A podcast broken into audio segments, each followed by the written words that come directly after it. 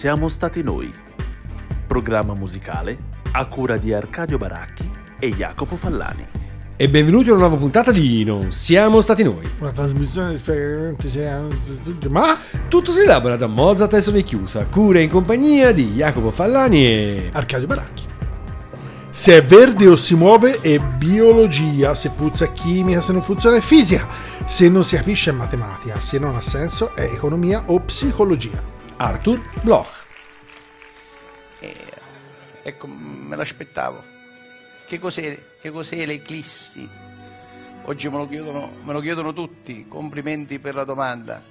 A Natale mi chiedono le comete, a Pasqua uova e ovipari, a Ferragosto quante ore devo passare prima del bagno.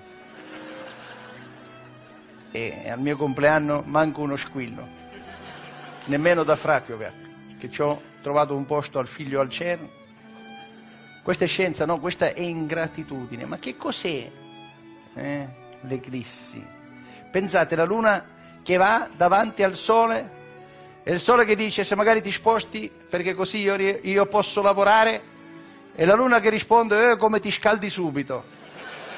E tra l'altro fatti vedere che c'hai delle macchie che non mi piacciono. Ecco, praticamente l'eclissi è quello che noi scienziati chiamiamo uno scazzo tra corpi celesti. Con una citazione dell'autore delle leggi di Murphy e un fantastico Maurizio Crozza che impersonifica Antonino Zichichi, lo scienziato più, più parascienziato che possa esistere, questa puntata Non siamo stati noi si occupa del rapporto antico, stretto e a volte nevrotico fra musica e scienza, fra musica e scienze, perché chiaramente, come tutti voi sapete, la, il rapporto per esempio fra la musica e la matematica è appunto antichissimo e solidissimo e negli ultimi anni i musicisti, i compositori in entrambi i nostri macro settori hanno cercato proprio in ambito scientifico eh, magari nuove ispirazioni, nuove strade da battere.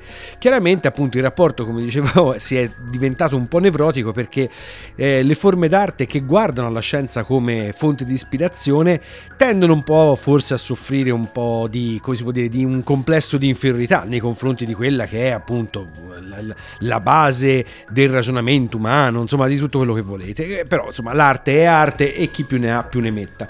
E appunto, visto che la musica è matematica e la matematica in certa parte musica, cominciamo proprio da questo antico sodalizio. E c'è un ambito, quello che poi in realtà è associato particolarmente a una figura compositiva che è quella di Brian Fernico, grande compositore che attualmente insomma, è spesso e volentieri eseguito nei maggiori festival del mondo che insomma, è stato insignito di moltissimi premi. Il suo rapporto con quella che è la complessità compositiva e dunque un livello che non sfiora ma veramente è particolarmente vicino a quella della complessità matematica è, Brian Ferrio. I suoi brani sono di una complessità anche esecutiva terribile e spesso volentieri ovviamente uh, per, per, farvi capire insomma le note conoscete i quarti le metà gli ottavi ecco lui arriva ai 128esimi per cui insomma da un punto di vista esecutivo richiede uno studio esasperato e anche da un punto di vista proprio esecutivo. È difficile addirittura eh, insomma, riuscire a eh, eseguire tutte quelle che poi sono le indicazioni scritte sul ci brano a 128esimi esatto. ci vuole le famose buche in terra come esatto. si dice a Firenze compositore che eh, praticamente ha come è la figura principale associata a quella è un po' la corrente della nuova complessità e che dagli anni, in particolare dalla, dalla, fine degli anni 70 in poi ha rappresentato sicuramente una delle frontiere più interessanti dell'ambito compositivo.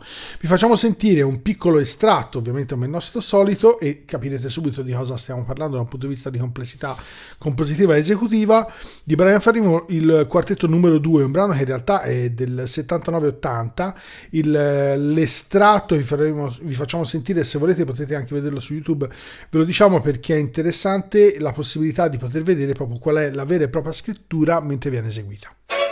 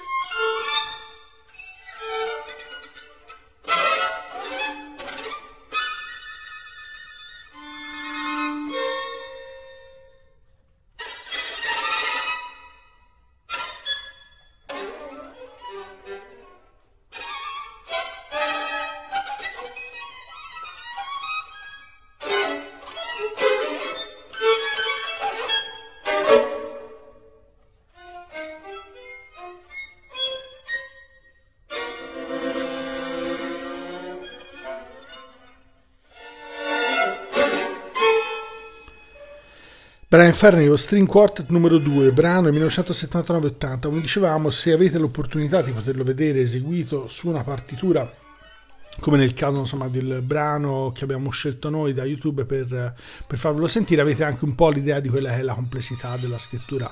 Il, il senso di fondo, anche storicamente, può essere rintracciato in questa composizione delle nuove complessità, di cui Fernio sicuramente è forse il rappresentante più importante a livello compositivo nel mondo, eh, docente di composizione alla Stanford University, poi in realtà ha fatto studi perché è di origine inglese e si è affermato in Germania, poi insomma da qui è, insomma, si è proiettato a livello internazionale perché insomma, ha rappresentato sicuramente un tipo di scrittura che oggi è sicuramente più diffusa ma che alla fine degli anni 70 rappresentava sicuramente un, un, uno stile sicuramente pianeristico. Come dicevamo, probabilmente da un punto di vista storico, questo sviluppo così esasperato anche da un punto di vista tecnico è una derivazione dei grandi sviluppi elettronici che hanno accostato ovviamente lo sviluppo del, degli strumenti acustici, portandoli alle estreme conseguenze. Naturalmente, pionieri come Grossi, che già a suo tempo avevano immaginato che a un certo punto avremmo abbandonato gli strumenti, eh, sicuramente hanno concettualmente anticipato proprio l'idea che gli strumenti potessero arrivare a livelli esecutivi estremi e che la scrittura ovviamente rappresentasse uno dei modi per eh, sviluppare le possibilità agli estremi limiti di quelli che erano gli strumenti ovviamente della, della fine del Novecento. E restando sempre in un ambito di estremismi, ma in questo senso forse più concettuali che in un altro, affrontiamo Van der Graaf Generator. Sono uh, un gruppo che fa parte forse dell'ultima propagine dell'epoca d'oro del rock progressivo inglese e sono talmente nerdici, diciamo, nella loro impostazione da prendere il nome direttamente da quello strumento che sicuramente avrete visto, quella specie di eh, sfera che all'interno eh, produce scintille e che vengono attirate verso verso appunto l'esterno della sfera se ci si appoggia una mano. Quello è il generatore di Van der Graaf e i Van der Graaf Generator prendono proprio da lì il loro nome. Il livello di nerditudine rimane molto alto quando con Grounding in Numbers, l'album dal quale è estratto Mathematics, il brano che andremo ad ascoltare, viene fatto uscire il 14 di marzo che eh, visto diciamo in notazione eh, inglese sta per 3.14 quindi già nella data di uscita fa pensare appunto al famoso pi greco. Questo è il livello eh, diciamo di, mh, mm, dire, di contrazione intellettuale. Ma se questo non dovesse bastare il brano appunto Mathematics che stiamo per andare ad ascoltare è ispirato direttamente all'identità di Eulero una particolare equazione di Eulero che eh, viene definita da alcuni la più bella equazione del mondo perché contiene al suo interno il pi greco, l'1, lo 0 e l'i, cioè il numero immaginario. Quindi in una sola equazione rappresentati i principali fondamenti della matematica come la conosciamo oggi o come la conoscono quelli che la conoscono e non è il mio caso. Ce l'andiamo ad ascoltare Van der Graaf Generator.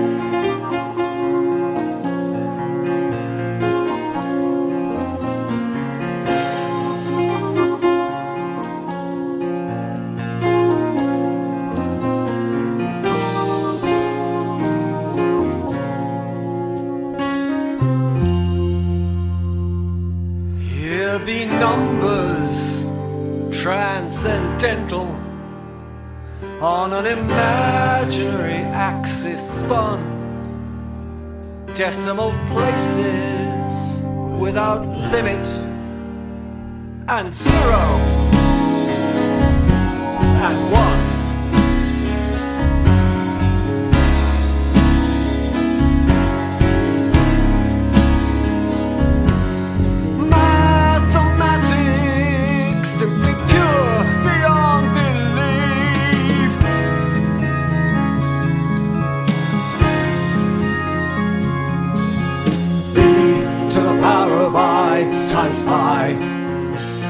plus 1 is 0. e to the power of i times pi plus 1 is 0. e to the power of i times pi is minus 1. e to the power of i times pi is minus 1. A single function exponential just one addition must be done. multiplication in completion of zero.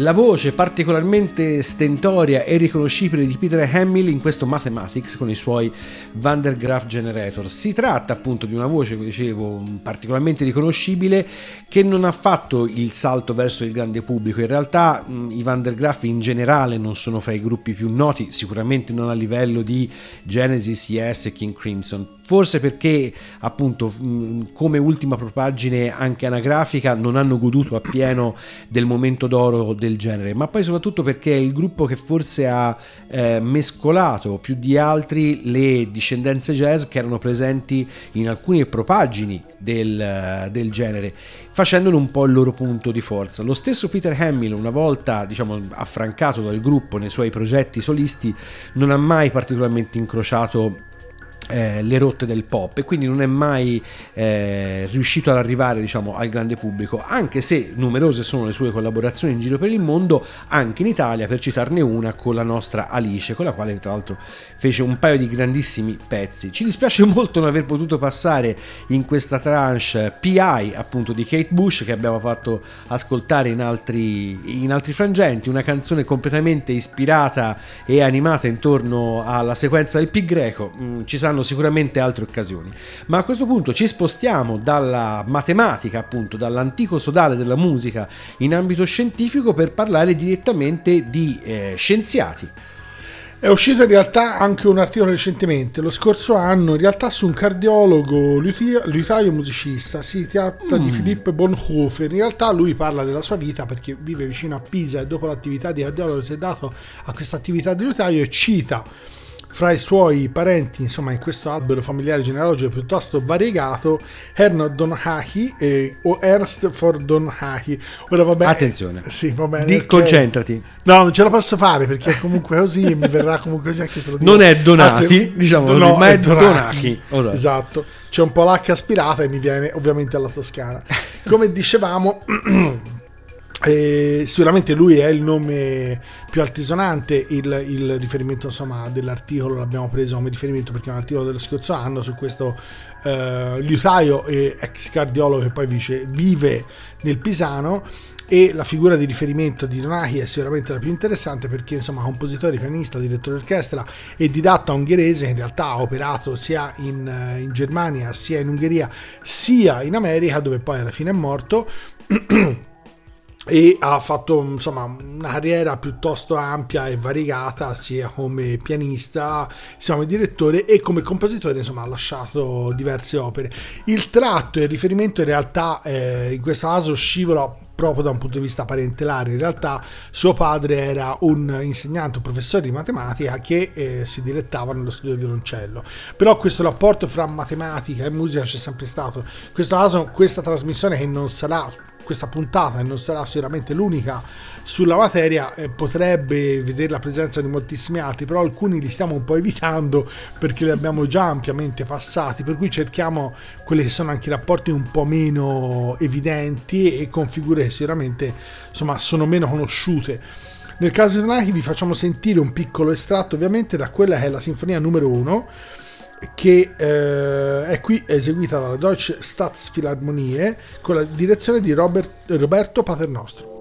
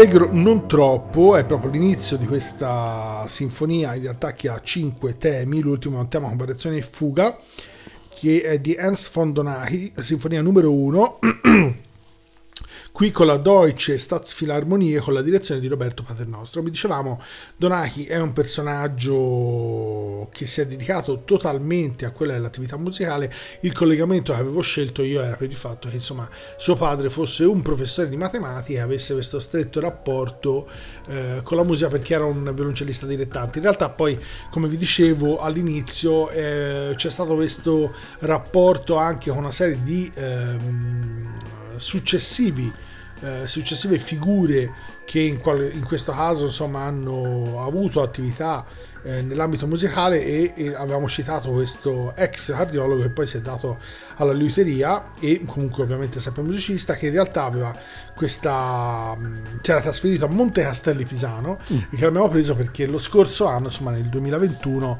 eh, verso giugno era stato citato proprio perché aveva questa attività variegata e dalla medicina aveva portato l'ambito musicale cosa che peraltro insomma in moltissimi casi insomma è spesso e volentieri un binomio abbastanza felice e in una puntata dedicata alla scienza non potevamo non trovare un posticino per The Producers, il progetto che vede uniti quattro produttori e musicisti anche piuttosto eterogenei fra di loro, stiamo parlando di Gianni Marroccolo, Max Casacci, Vittorio Cosma e eh, Riccardo Senigaglia, eh, che eh, si mettono insieme e con la collaborazione diretta di eh, tre diversi scienziati eh, creano questi tre diversi progetti dal 2012 al 2019 eh, dedicati a tre specifici argomenti proprio partendo dall'impianto diremo scientifico non necessariamente didattico ma sicuramente improntato all'approfondimento eh, scientifico. Quindi la scienza non solo come suggestione ma anche proprio come materiale eh, da riutilizzare in ambito musicale. Il brano che abbiamo scelto viene dal primo progetto planetario del 2012 con la collaborazione di Fabio Peri che ascolteremo in voce nello stesso brano. Peri era ai tempi eh, direttore dell'Osservatorio Astronomico di Milano ed è eh, un astrofisico diciamo, di fama internazionale, ha collaborato con università ai quattro angoli del mondo e oltre a questo è esso stesso un musicista, diplomato al Conservatorio di Milano, pianista, concertista, ha un discreto curriculum anche dal punto di vista musicale. Non so questo quanto abbia contribuito alla, uh, alla realizzazione di questi progetti, però appunto è curioso vedere un'interazione che non si limita semplicemente alla fornitura di materiale artistico eh, scientifico, ma anche appunto al coinvolgimento dello scienziato stesso nella realizzazione sia della parte, diciamo così, registrata, che è quella che stiamo per farvi ascoltare, sia negli spettacoli che The Producers hanno portato in giro per diverso tempo e che eh, tutt'oggi hanno eh, recuperato. Per cui appunto in questi show molto curiosi sia dal punto di vista musicale che dal punto di vista visuale, oltre alla band, chiamiamolo così, si poteva ascoltare direttamente eh, Perry, in questo caso, raccontarci qualcosa dell'universo nel quale eh, noi viviamo. Ce l'andiamo ad ascoltare con questo Traveling The Producers. La luce viaggia a 300.000 km al secondo.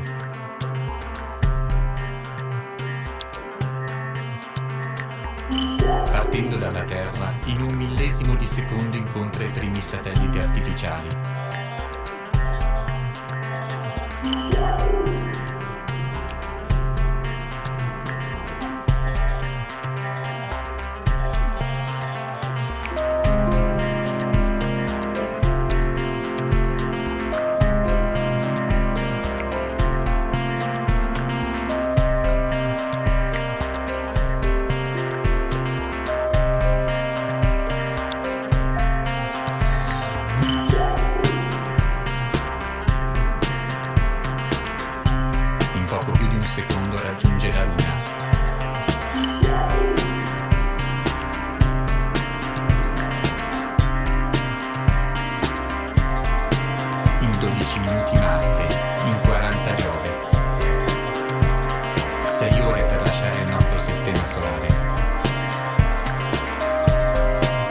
successivi incontra le rotte di alcune comete.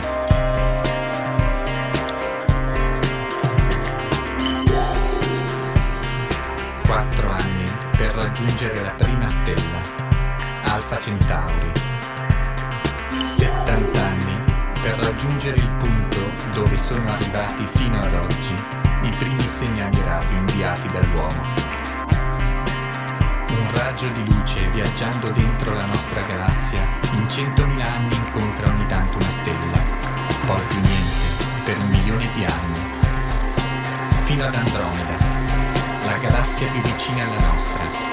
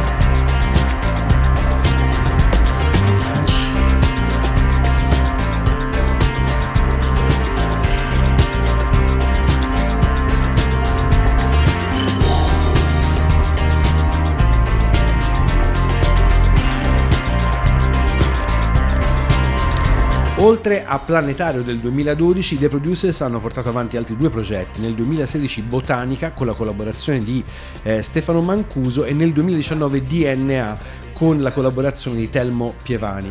È chiaro che eh, il tentativo di, tra- di tracciare una traiettoria attraverso questi tre progetti parte dall'universo appunto con Planetario, la vita eh, naturale sul nostro universo con botanica e la ricerca dell'universo nella parte più infinitesimale, nel DNA. Questo appunto a significare come all'idea di base di The Producers fosse appunto quella di tentare in qualche modo di rimettere insieme un libro musicale del mondo, se così si può dire. Musicalmente è un progetto, come, come dicevamo prima, nato da quattro personaggi piuttosto eterogenei, con percorsi diversi ma in qualche modo con delle sensibilità simili, quindi il progetto risente, si potrebbe quasi dire quali passaggi possono essere attribuiti al singolo musicista, al singolo produttore. E, ed è interessante vedere appunto come in tutto questo siano stati inseriti i contributi degli scienziati che eh, vi abbiamo appunto citato. Anche in questo caso c'è un minimo di rammarico perché la prossima volta, ve lo giuro, vi faccio ascoltare A Glorious Dawn di John D. Boswell, dove questo signore si è divertito con il vocoder a intonare dei discorsi di Carl Sagan e Stephen Hawking e a inserirli dentro dei brani eh, musicali abbastanza urfidi ed è per questo che questa volta non li passiamo. Ma a questo punto ci spostiamo appunto da eh, queste traiettorie cosmiche per scendere nel particolarissimo appunto. Andiamo uno- da uno dei membri della famosa camerata di Bardi. In realtà poi si tratta del padre del famoso Galileo Galilei, Vincenzo Galilei, compositore. Il riferimento era perché qual è insomma il rapporto più o meno stretto con alcune apparecchiature utilizzate, e, insomma essendo fiorentini e avendo qui vicino praticamente il Museo della Scienza, il- lo strumento che ovviamente i due strumenti, anche se in realtà uno è stato costruito da lui stesso, l'altro progettato e costruito successivamente, uno è il canocchiale e l'altro è il microscopio. Che è il contrario. Esatto, non so se poi, mm, come dicevamo prima, l'ha girato e poi no, no, No, no. è chiaro che il nostro livello di attendibilità scientifica è bassino. diciamo. Esatto. Il, l'occhialino, così sembra che fosse chiamato da Galileo, in realtà, esatto. E in realtà non è stato, perlomeno insomma, eh, sembra non sia stato costruito a lui, è conservato qui al Museo della Scienza. Penso di averlo visto ormai un'eternità fa, quando ci portavano a... esatto. Sì, ma alle elementari però. No, anche alle medie può darsi, insomma. Io mi Vai. ricordo una roba tipo alle medie, comunque. Può essere, può essere. Esatto. Vi facciamo sentire, perché a questo punto sono- ho- mi sono sollazzato eccessivamente, un brano di Vincenzo Galilei, eh, Il Fronimo, composto a Venezia nel 1568, qui eseguito da Massimo Leonardi al liuto.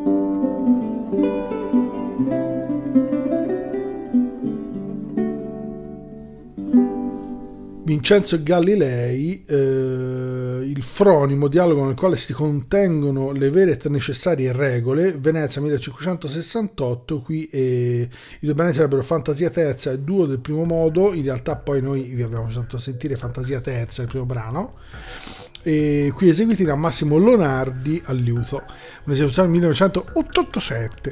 Come dicevamo, Altro. esatto, no, no, no, sto cercando di essere preciso. L'usciere dello studio chi era? Non lo so, non, lo Manca so. lui. non ha firmato il, il libro all'ingresso e dunque all'uscita, sì, no, non lo possiamo sapere. Come dicevamo, il- la polifonia contrappuntista di Vincenzo Galilei si inserisce in quelli sono le- i grandi sviluppi della camerata fiorentina e dei grandi sviluppi della seconda metà del Cinquecento. In realtà poi lui, per essere insomma un uomo del Cinquecento, ha vissuto moltissimo, 1520, 1591, si che 71 anni, un'età insomma veneranda per l'epoca perché insomma un uomo che già viveva 70-75 anni nel 700 per cui praticamente oltre i 100-150 anni dopo era ancora considerato veramente un Matusalemme. E il, ehm, diciamo, il suo apporto da un punto di vista del- del- di quello che sono anche gli sviluppi in particolare sembra che ehm, diciamo che lui ebbe una serie di conflitti anche una serie di teorici perché a suo tempo oltre che compositore era anche teorico e con alcuni teorici che maggiormente ormai noi conosciamo come Giuseppe Zarlino tutti teorici che poi hanno ruotato intorno fondamentalmente allo sviluppo di quello che poi è stato ovviamente il concetto di armonia fra la fine del 500 e i primi del 600 nato in realtà da una concezione della musica su linee sovrapposte quello che è il cosiddetto contrappunto che in realtà insomma per chiunque abbia un po' di rudimenti in ambito compositivo si sia fatto qualche esame eh, di, di analisi di teoria del contrappunto sa che insomma la- l'armonia per come la conosciamo oggi cioè come masse di accordi cioè note sovrapposte diciamo così a patchwork è un derivato di sviluppi tardo cinquecenteschi perché precedentemente si ragionava in termini di melodie sovrapposte. E continuiamo a guardare attraverso l'occhialino, come l'ha giustamente chiamato Arcadio, con il prossimo brano, I Mithosis di Andrew Bird. In realtà il brano ha una genesi mh, ignota, ma è curioso notare come Bird abbia tratto ispirazione, quantomeno dal suo brano, dalla speculazione che può nascere intorno allo scienziato che osserva la vita e appunto l'attività cellulare osservando al microscopio l'attività sulla piastra, su una piastra di Petri. Eh, questo appunto per dire che siamo proprio nell'ambito della vita cellulare più cellulare che esista e da questo chiaramente Bird trae una metafora anche elegante piuttosto potente sulla natura della, della vita umana fondamentalmente e soprattutto dei rapporti fra esseri umani. Questo per dire come qualche volta appunto l'approccio scientifico, come dicevamo proprio all'inizio, può essere fonte anche di suggestione artistica e appunto un minimino anche di nevrosi. Ci andiamo ad ascoltare con questo Imitosis Andrew Bird. He's keeping busy as breathing stones with his machinations and his palindromes. It was anything but hear the voice, anything but hear the voice. It was anything but hear the voice that says that we're all basically alone.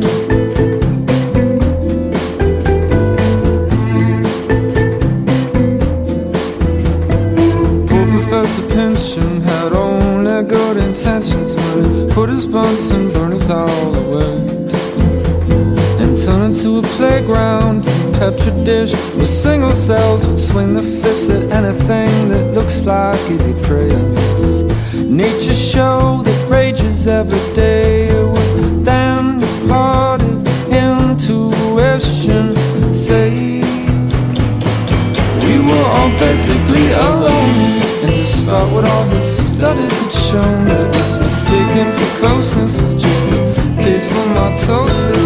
Why show no mercy while others are painfully shy? Tell me, doctor,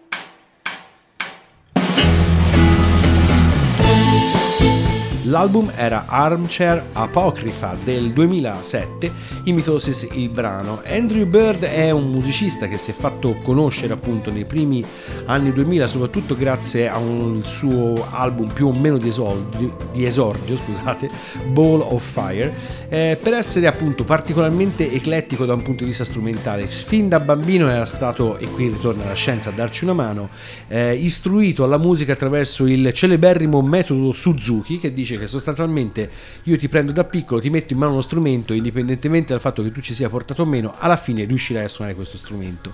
Con Bird la cosa ha funzionato talmente bene che oltre al violino ha eh, sviluppato un, un grande talento per suonare una grande quantità di strumenti, diventando forse il principale polistrumentista dell'ambito diciamo così indie rock per, per, usare un termine molto vago.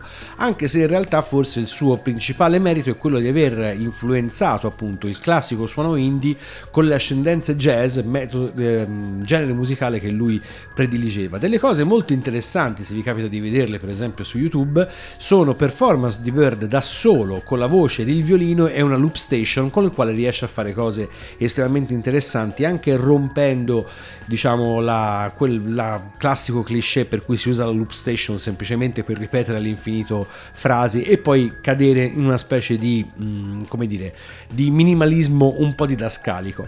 Ma per l'ultima tranche appunto di questa puntata dedicata alla scienza, invece di osservare il microscopico ci gettiamo proprio in pieno marasma universale, diciamo così non potevamo piassa- passare uno dei brani più famosi e sicuramente utilizzati e eh, rimaneggiati nell'ambito compositivo, in particolare film. Stiamo parlando dei pianeti di Holst. Brano che in realtà eh, trae spunto, ovviamente eh, ci sono tutte quelle che sono le principali.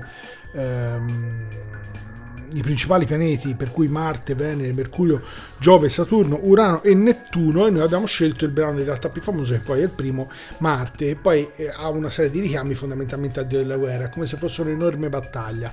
Questo brano è stato spunto per moltissime composizioni in ambito filmico, se non conoscete direttamente il brano però insomma sentirete tutta una serie di ascendenze, di riutilizzazioni da guerre stellari a gladiatori chi più ne ha più ne mette. Guerre stellari è patente proprio proprio. Esatto, sentirete perlomeno se il richiamo non è direttamente un positivo nella massa, nell'utilizzazione, in maniera evidente ovviamente, ma sicuramente nei colori, nella timbrica, cioè tutta una serie di, di, di, di strutture proprio di suoni che sono stati veramente abbondantemente copiati. Il compositore ha avuto una vita un po' come dire, non, insomma, un po' complicata per il semplice fatto che eh, la madre è morta giovanissima, era un'allieva del padre che era un docente di pianoforte. Alla morte della madre il, eh, il padre si è risposato con un'altra allieva e a un certo punto, perché già sua madre era l'allieva insomma, del, del padre, a un certo punto il padre si rende conto che insomma dopo aver composto addirittura un'operetta, i tempi erano naturalmente molto diversi dagli attuali, eh, decide insomma di fare uno sforzo economico e mandarlo al Royal College dove poi in realtà conosce Ralph Vaughan, l'altro compositore inglese, i compositori inglesi poi alla fine non sono moltissimi, lui in realtà è di origine svedese, ha soggiornato anche in Russia e poi però eh, per motivi lavorativi del padre aveva lavorato in Inghilterra, si era trasferito in Inghilterra. Vi facciamo sentire dunque il Pianeti di Holst, eh, Marte il primo, con André Pravin alla direzione della Royal Philharmonic Orchestra.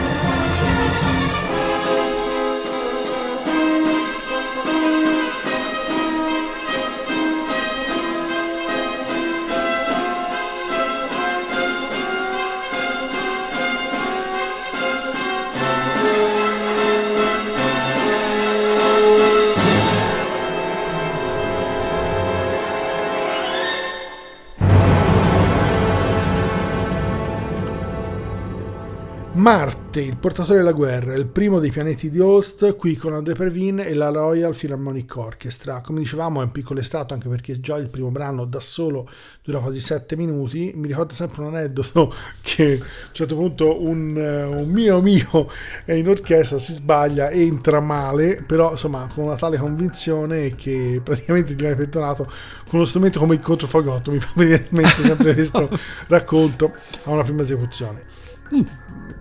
E il, il brano, ovviamente, come dicevo, è particolarmente affascinante da un punto di vista timbrico, è diventato un, eh, un, richiamo fortissimo per moltissimi compositori, soprattutto in ambito filmico, perché lo hanno abbondantemente riutilizzato proprio perché è un brano che sicuramente ha una forza espressiva notevole, rappresenta proprio un'idea anche di battaglia, questo riferimento proprio al, alla guerra a Marte come dio della guerra. È evidente anche in quello che è lo sforzo proprio musicale aggressivo sia da un punto di vista come dire timbrico che poi anche da, da, da questo senso insomma di, di, di Uh, di movimento molto ampio ovviamente del, di, di, quella è la massa orchestrale.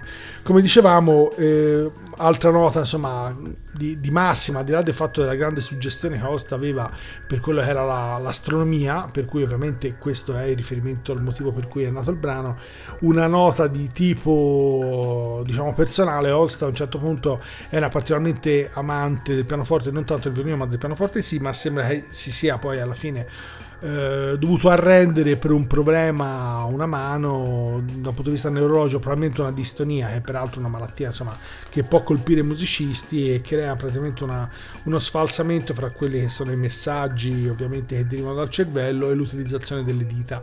Ovviamente non è voluta, però può creare diversi problemi, motivo per cui insomma lui ha interrotto ovviamente o perlomeno diradato ampiamente l'utilizzazione dello strumento.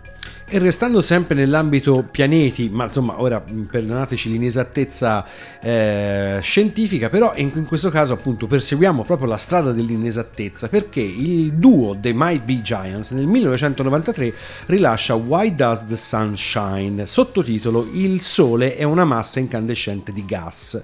Questo nel 1993. Poi, visto che eh, comunque il duo era diciamo formato da personaggi abbastanza interessati all'aspetto scientifico, scientifico, diciamo, soprattutto l'aspetto astrofisico, ma evidentemente tempi un po' scarsi dal punto di vista delle conoscenze, eh, hanno portato avanti questo errore, diciamo, di classificazione del Sole fino al 2009, anno nel quale rilasciano Why Does the Sun Really Shine, sottotitolo Il Sole è un miasma di plasma incandescente.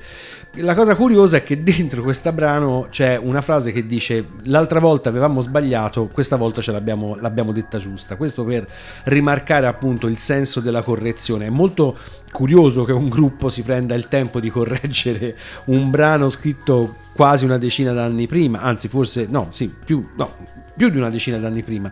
Questo appunto per dire che il livello di nerditudine di The Might Be Giants era piuttosto alto. Ce l'andiamo ad ascoltare il brano del 2009, quindi l'errata corrige dei The Might Be Giants con questo Why Does the Sun Really Shine? The sun is a miasma of incandescent plasma. The sun's not simply made out of gas. No, no, no. The sun is a quagmire. It's not made of fire. Forget you've been told in the past. Electrons are free. A fourth state of matter, not gas, not liquid, not solid.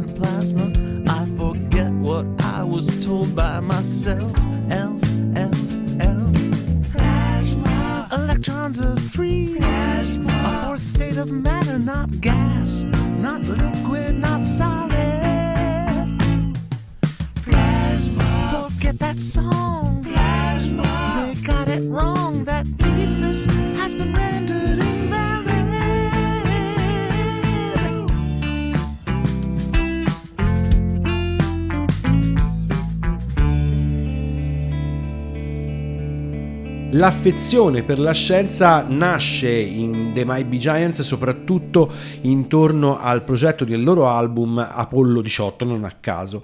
Album per il quale la band fece anche delle ricerche, in realtà se vogliamo anche piuttosto superficiali, presso la NASA per cercare il materiale per mettere insieme l'artwork della copertina.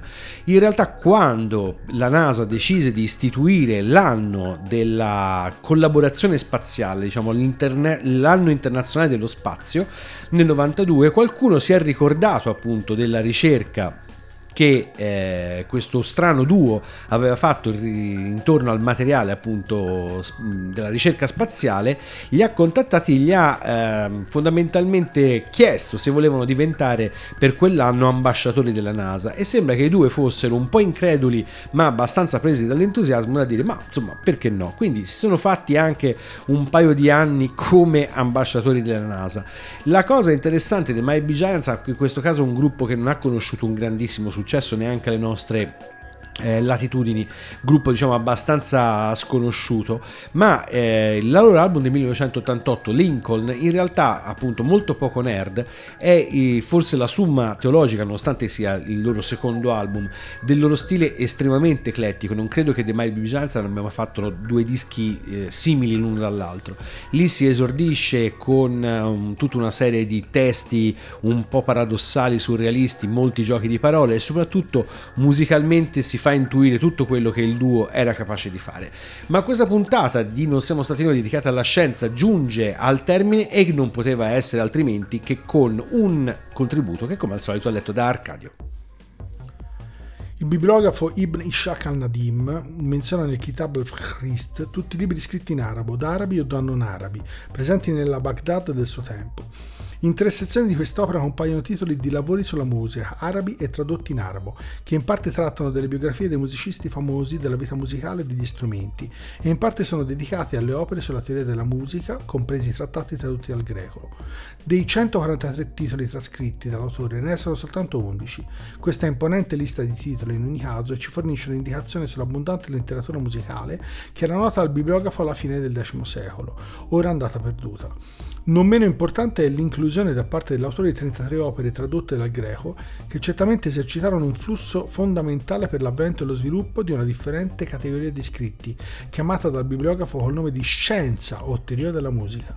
A tale proposito va tuttavia osservato che l'avvento di questo nuovo tipo di trattati scientifici sulla musica non portò al declino alla scomparsa della precedente categoria di scritti letterari e aneddotici, i quali in effetti continuarono a coesistere con i primi in maniera differente, seguendo il metodo del contenuto originario, ovvero in nuova forma che univa l'approccio e il metodo precedentemente ai risultati ottenuti dalla moderna concezione scientifica della musica.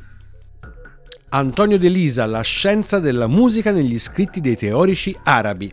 Questo giusto per dire quanto è antico appunto il rapporto fra uh, la musica e la scienza, tanto è vero che prima si parlava proprio di scienza musicale e poi più avanti, molto più avanti, la, scien- la musica ha trovato il suo spazio come arte concettuale, potremmo dire quando appunto la musica era scienza. scienza. Dire. Arcadio, con cosa chiudiamo questa puntata? Direi un approccio curioso all'astrofisica. Figli delle stelle. Alan Sorrenti. Ok. Nella sua versione più originale, quindi quella più astrofisica. Sì, quella. quella, esattamente. Esatto. Bene, per questa puntata non siamo stati noi tutto. Vi salutano Jacopo Fallani e Arcadio Baracchi. E ricordate che se quello che avete ascoltato questa volta vi fosse sembrato particolarmente strano, non siamo stati noi.